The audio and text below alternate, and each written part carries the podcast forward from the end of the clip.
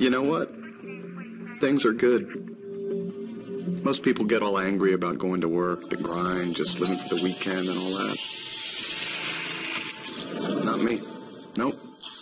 I enjoy what I do. Yeah, contributing the only way I know how. There's no place I'd rather be. Nothing else I'd rather be doing. This is what life's all about for me. I only really feel like myself when I'm surrounded by blood.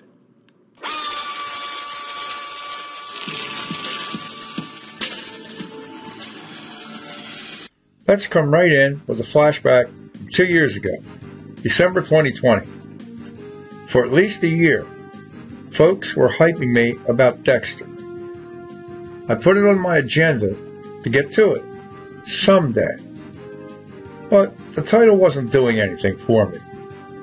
And I never heard of Michael C. Hall, Jennifer Carpenter, or David Zayas. Although once I saw David Zayas, I recognized him from three episodes of The Blacklist. He plays a scar-faced Cuban consort for Raymond Reddington. Anyway, that's when my buddy Patty Gibbons lit a fire under my ass. Seems Netflix was shit canning Dexter as of December 30th. I had to shit or get off the pot. So I watched a couple episodes and a couple more. And now, by now, I've watched the whole series about a dozen times over the last two years. It's now available on Amazon Prime. Who would have thunk you could take a serial killer and turn him into a hero and the star of a series that ran for eight seasons from 2006 to 2013. By day, mild mannered Dexter is a blood spatter analyst for the Miami Police Department. But at night, He's a serial killer, but he only targets other murderers. And the string of guest stars throughout the series is something else. I'm going to start running my favorites past you in the days ahead. And now, just a quick plug for Dead Stripper, the first episode of the Steve Piasecki crime series. and you're not going to believe this. Just yesterday, at a family Christmas get together, one of the guests grew up with Frank Piasecki, who technically is my fictional main character's grandfather.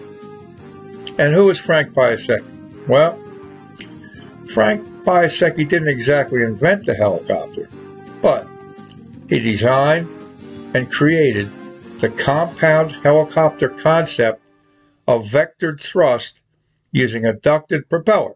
You got that? Boeing eventually took over Frank Piasecki's company and you can thank Frank for all those Apache helicopters used by our armed forces throughout the world. The Steve Piasecki series is about an Uber driver.